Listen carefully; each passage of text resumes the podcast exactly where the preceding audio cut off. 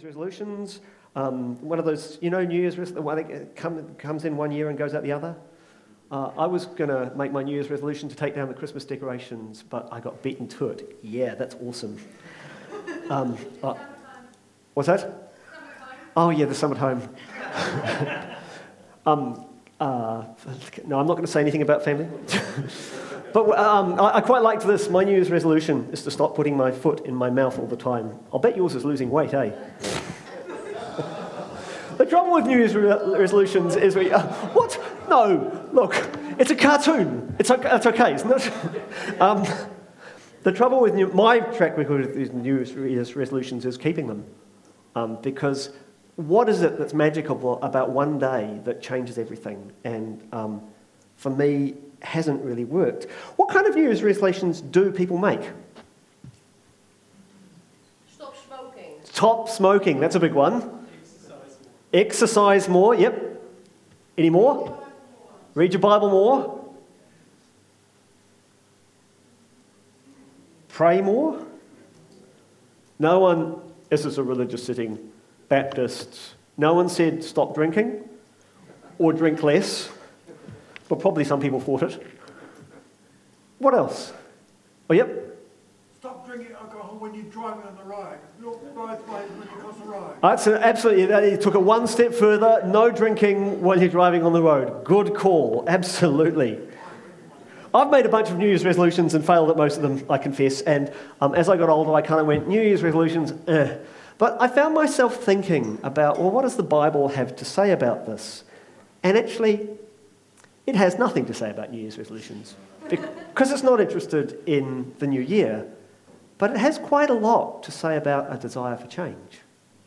And so, what I want to do is, um, is I want to give you some things from the Bible, but I also want to start by telling you a kind of harsh story. My apologies for the harshness of the story, but it is one that Jesus told.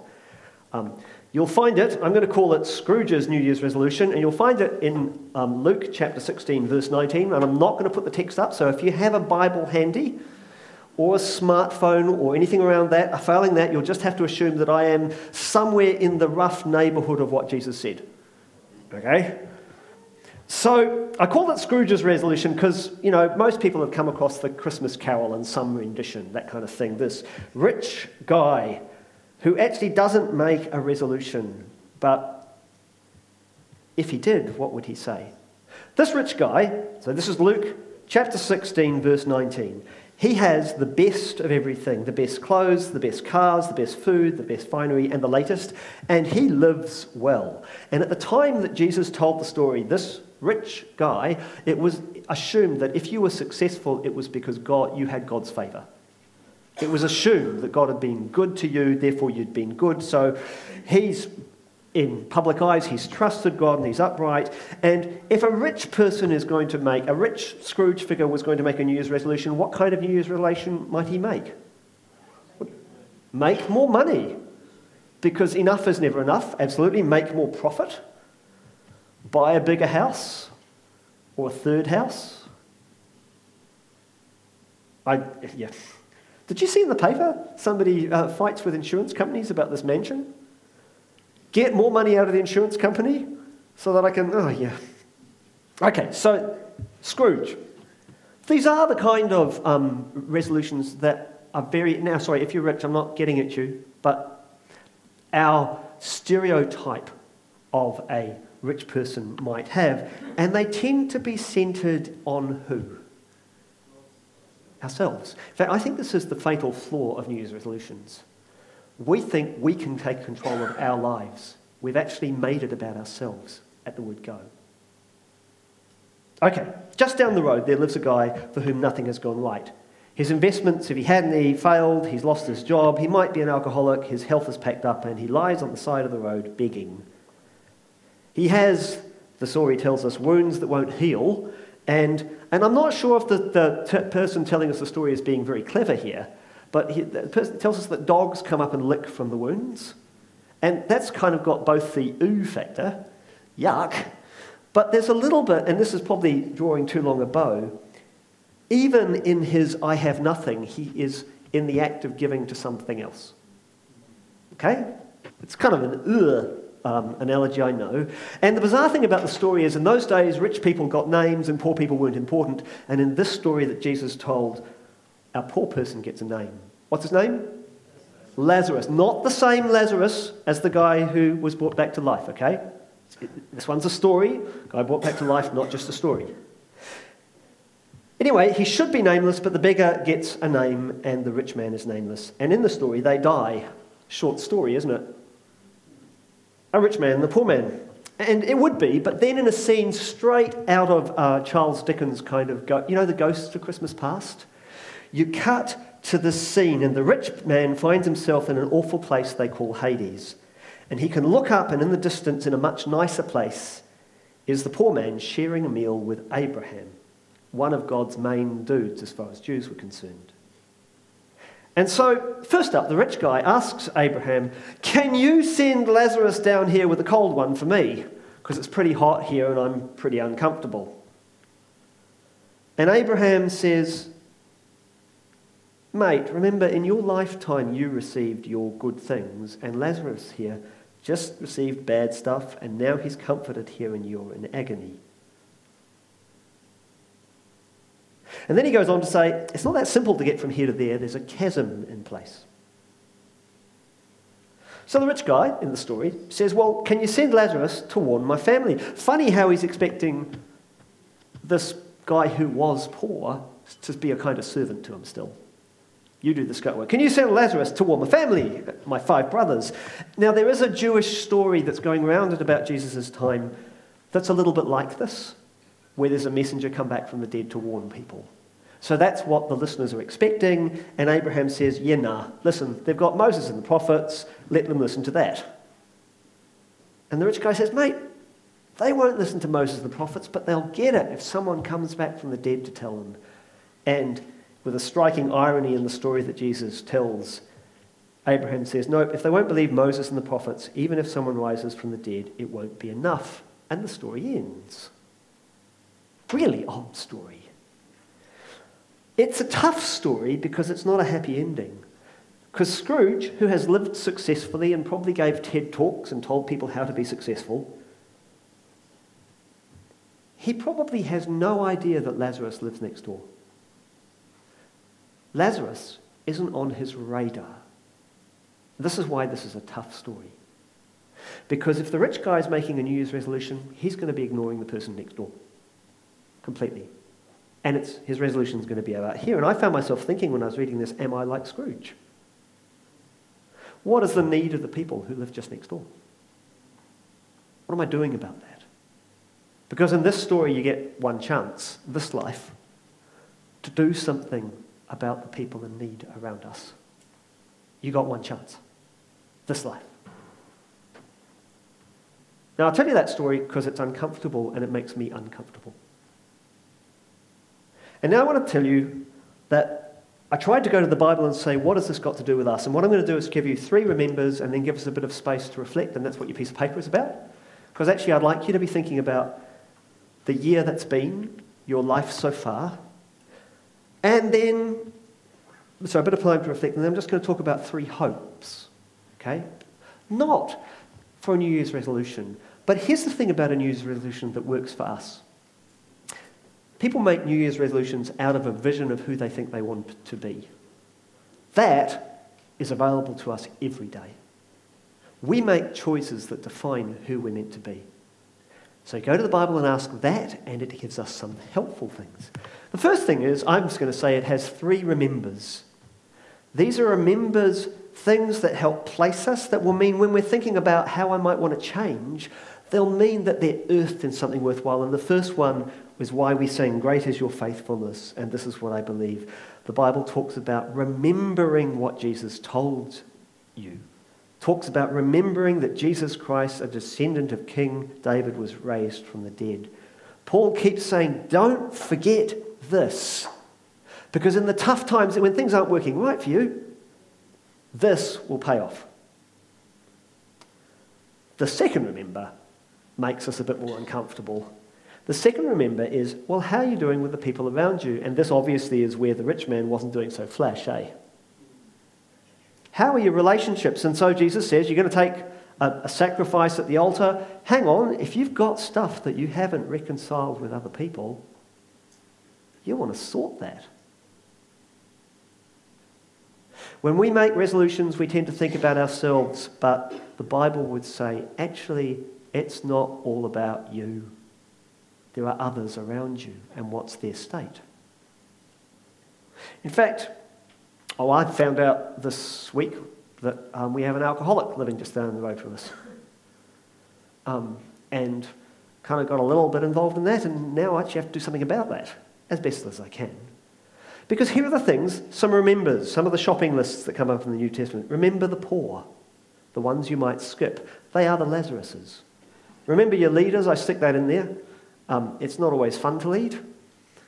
Remember those in prison. Anybody here know anyone in prison? Not many of us. Anyone know anyone who should be in prison? No, we're not going there. I could see other people thinking it. We've got a connection. God wants us to remember who God is. God wants us to remember the people around us because that might affect who we need to be. And the third remember for me should oh oh yeah and there was a little line in here remember those whoever spares sows sparingly will also reap sparingly and who sows generously will reap generously which is odd but if you read that in the light of the Lazarus story that kind of sings pretty loudly. That's okay. The third, remember, is one.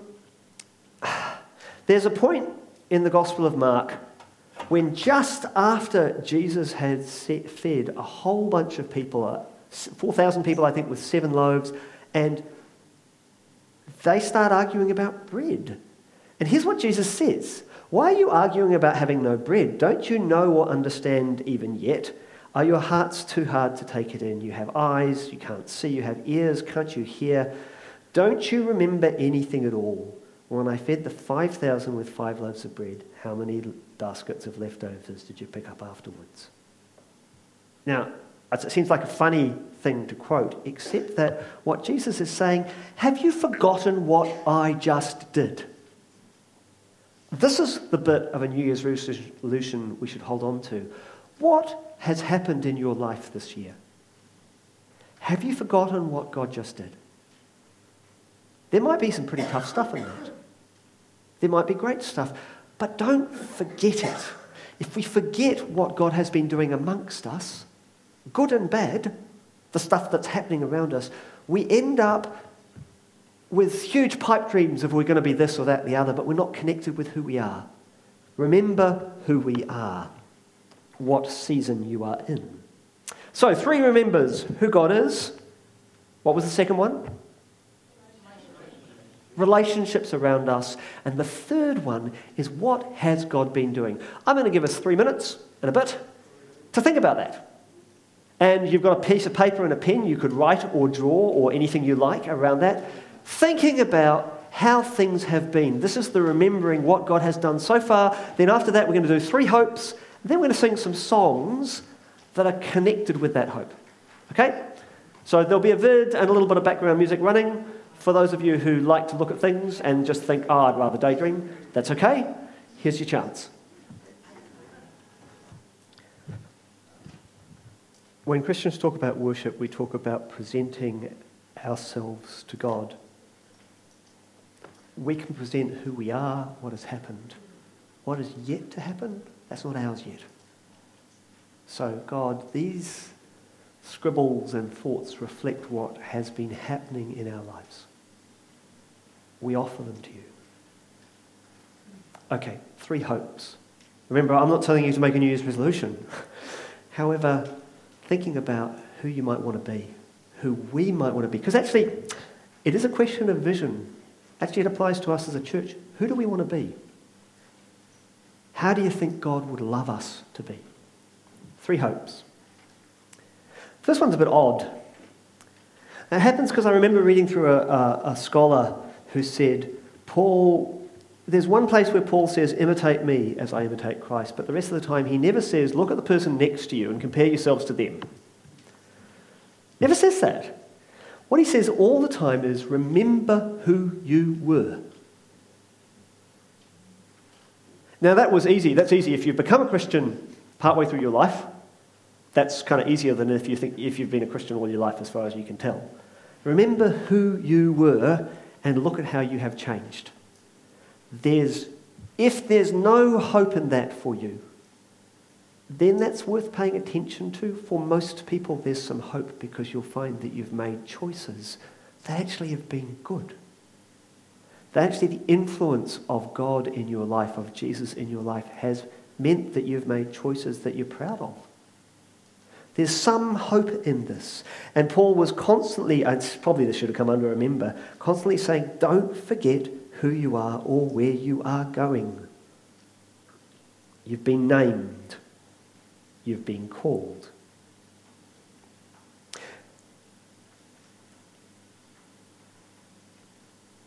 Um, I sat down, Jer- Jeremy said to me that he's been taking notes of his, on his phone, as we do, um, whenever anybody has prayed for him or had a positive word to say in it, he writes it down so he can go back and remember what has God said. And actually, we're a church that believes that God can speak today through people and that we can build each other up in this.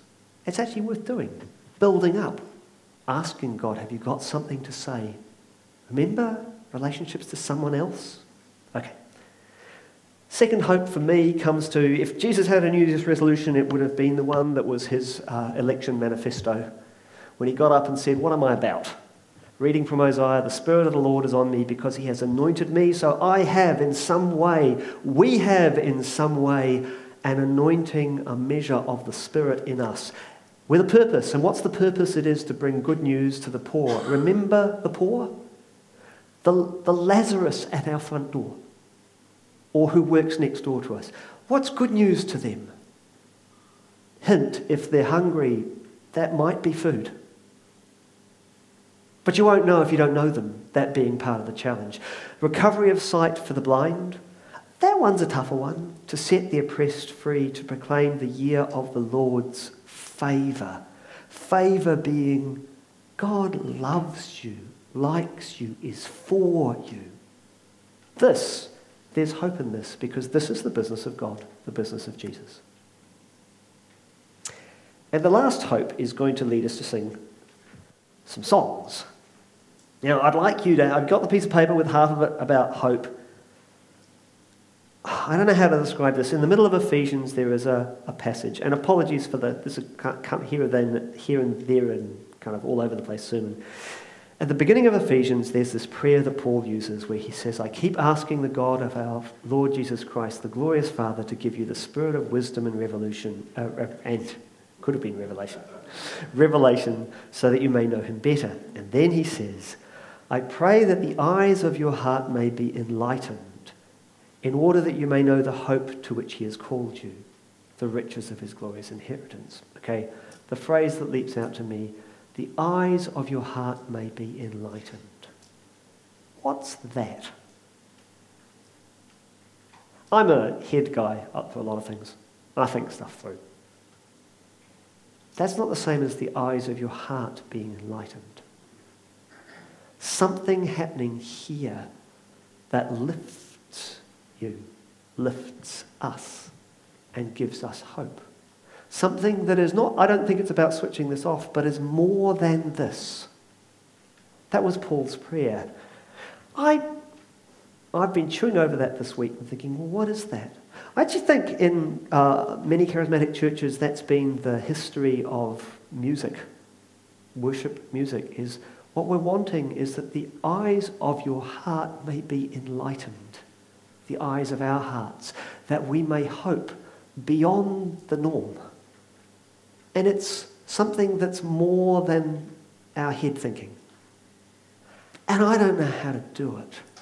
But the good news is that God does. And I don't know how God will do it in your lives, but my prayer is that God will.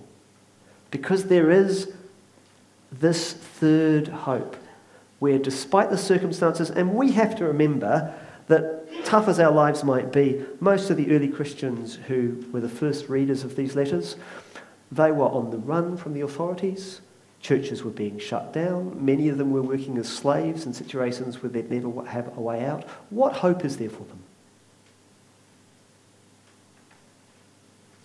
Well, you'd say pretty much none, except they found this tremendous hope because somehow their hearts hoped for the more and knew, remembering that Jesus died, hit the worst, and rose. That still applies to us. So, the other bit of the paper is for you to think about what you would hope for this year and turn it into the prayer. We're going to sing a couple of songs about hope, and there'll be a bit of space in that mix. So I can have. Um, I'd like all of us to be thinking not so much about New Year's resolutions, but where have I been? What has the year been like? Reflecting on that. But looking forward, what am I hoping for? As a church, we're going to be going on a visioning exercise. I'll be a bit upfront about what I hope for. But actually, I would really encourage you to be so too. Vision doesn't belong to a person, it belongs to God. And in the Baptist context, we think that actually everybody has bits of it. And that by talking about this stuff, we start to figure out, oh, actually God's really put this on our hearts. Right? It's not just a one person uh, uh, thing. It's because it's not about the one person. It's about the God that calls us. So I'd like to invite you to stand.